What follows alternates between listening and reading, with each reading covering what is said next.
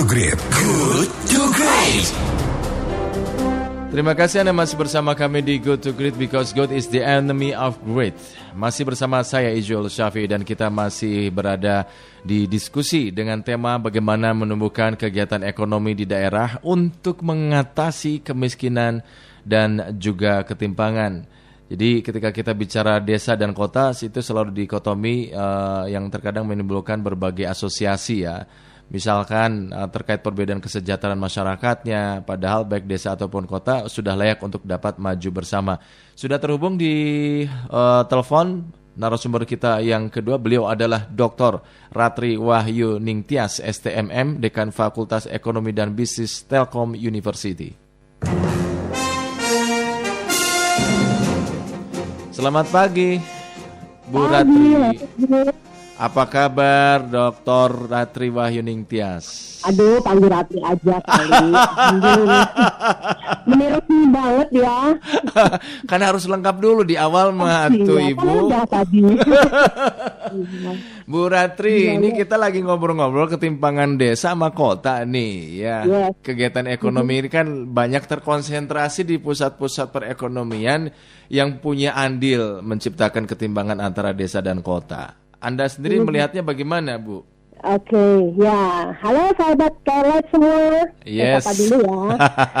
Baik, kalau tadi sih kalau dari sisi kami ya, hmm. memang kegiatan ekonomi yang terkonsentrasi di daerah perkotaan itu menjadi salah satu penyebab ketimpangan sebetulnya yang terjadi antara desa dan kota. Hmm. Hal ini muncul kesenjangan pendapatan antara rumah tangga di kota dan desa. Tapi sekali lagi perlu diingat bahwa itu cuma salah satu faktor aja mas. Iya. Kalau kita lihat lebih jauh lagi sebetulnya ada faktor-faktor lain yang mengakibatkan ketimpangan terjadi. Apa tuh? Contohnya perbedaan potensi di setiap wilayah yang hmm. mencakup sumber daya alamnya yang mungkin secara geografis juga berbeda. Hmm. Kemudian kelayakan atau kompetensi dari sumber daya manusianya, hmm. lingkungannya dan juga infrastruktur. Nah, kalau kita melihat daerah-daerah yang memiliki komoditas dan sumber daya berbasis ekspor, tentunya dia akan lebih cenderung untuk lebih sejahtera. Hmm. Nah, kemudian kondisi infrastruktur sendiri seperti kalau kita lihat eh, jaringan listrik, ketersediaan jaringan internet, kelayakan jalan dan yang lainnya memang belum merata. Atau kalau bahkan di desa-desa terpencil tentunya sangat minim untuk ditemukan infrastruktur yang memadai.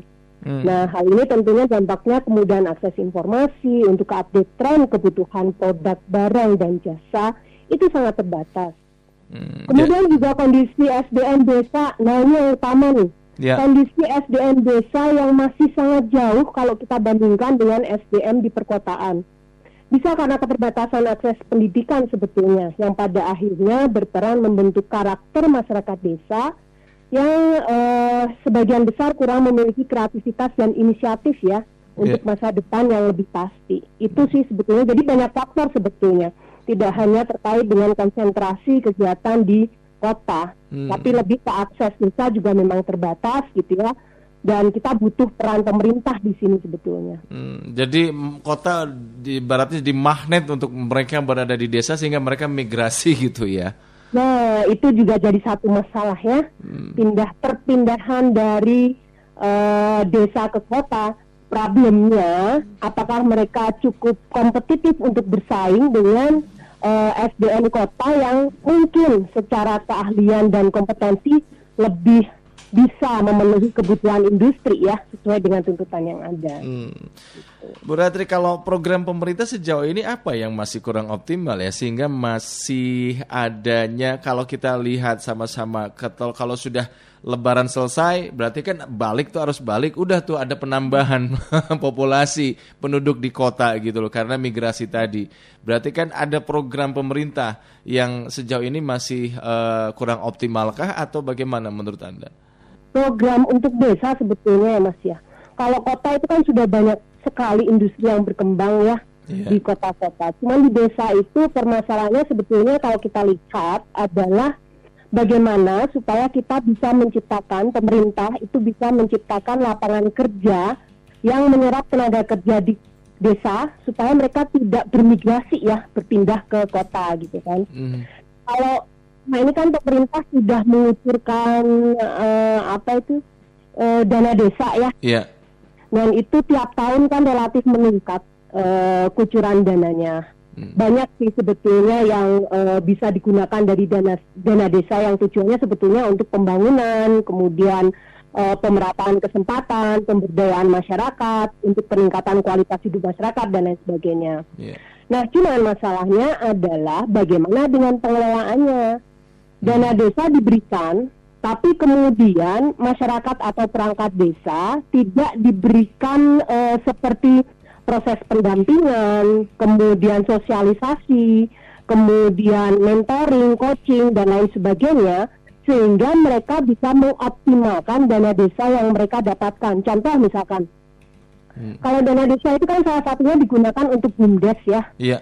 Organisasi eh, milik desa ya. Iya. Itu kan salah satunya sebetulnya tujuan dari bumdes itu sendiri kan adalah untuk pemberian mod- eh, apa namanya untuk me- memunculkan atau menemukan atau mengeksplorasi potensi potensi yang unggul di desa itu, produk-produk unggulan di satu desa. Nah, kalau dilihat bahwa eh, dari kasus saja sekitar 2000 bumdes yang muncul itu sekitar 1000 1000 lebih gitu ya eh, 1500 1600 itu ternyata tidak beroperasi sebagaimana mestinya. Sehingga sebagai contoh misalkan mereka tidak fokus pada bidang usaha yang menjadi keunggulan desa. Iya. Bahkan ada beberapa yang mangkrak, bahkan ada beberapa yang tersangkut kasus, kan akhirnya malah menjadi proses di pengadilan dan segala macam. Nah hal-hal seperti ini kan sebetulnya kita perlu untuk eh, turut berkontribusi ya. Sebetulnya tidak hanya pemerintah.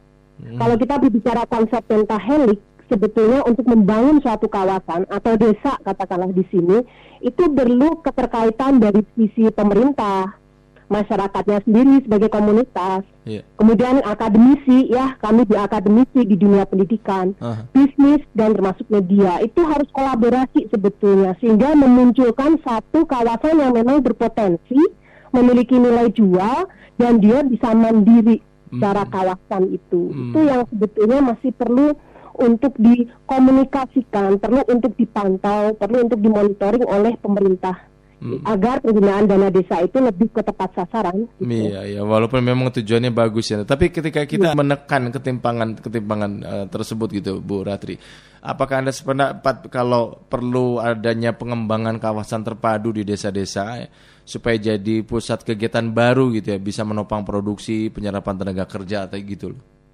Tentu kawasan terpadu di desa itu satu hal dan menjadi salah satu solusi yang sangat mungkin ditawarkan. Tapi tentunya implementasinya bukan suatu hal yang mudah. Iya. Karena itu tadi ya, menciptakan satu kawasan itu kan berarti terintegrasi semuanya. Aha. Jadi banyak yang harus menyadari dari sisi masyarakatnya sendiri. Kalau kita ingin berintegrasi antar desa gitu ya menjadi satu kawasan terpadu, tentu perlu adanya kerjasama antar desa.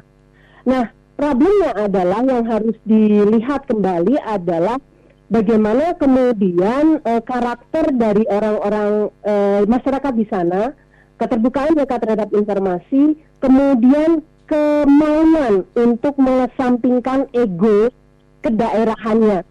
Ya ini desa saya yang paling unggul harus produk saya itu susah kalau seperti itu kan. Jadi eh, bagaimana mereka bisa mulai mengubah mindset, mengubah pola pikir bahwa sesuatu yang berhasil itu harus ada kolaborasi antar pihak. Nah kalau kawasan terpadu itu kan artinya ada beberapa potensi unggulan di sana. Kalau misalkan kita contohkan ya, ada eh, yang unggul di bidang perikanannya, Iya. ada desa yang unggul tentang kerajinannya, ada desa yang unggul pariwisatanya. Hmm. Nah, bagaimana kemudian keunggulan-keunggulan itu disatukan, diramu, diformulasikan dan dikemas sehingga itu layak untuk dijual. Hmm. Nah, tentunya itu kan perlu pendampingan yang tidak eh, tidak instan gitu kan melalui satu proses. Artinya kalau saya berpikir terkait dana dari pemerintah oke gitu. Mungkin eh, pemerintah saya yakin sudah menganggarkan itu. Cuma masalahnya bagaimana anggaran itu kemudian bisa dikelola dengan baik supaya kawasan desa terpadu itu memang betul-betul bisa menjadi atau mencapai sasaran yang sudah ditetapkan tadi gitu. Hmm. Nah makanya eh, eh, kalau kita mau melihat sih sebetulnya eh, kita nggak bisa selalu menuntut pemerintah gitu ya. Oke lah pemerintah sebagai pengambil kebijakan dan regulasi, tapi adanya inisiatif dari masing-masing pihak para stakeholder ini yang coba untuk membantu di desa pengembangan satu desa. Contoh di kami mas, Ya. kalau di akademisi itu kami ada yang namanya program eh, pengabdian masyarakat.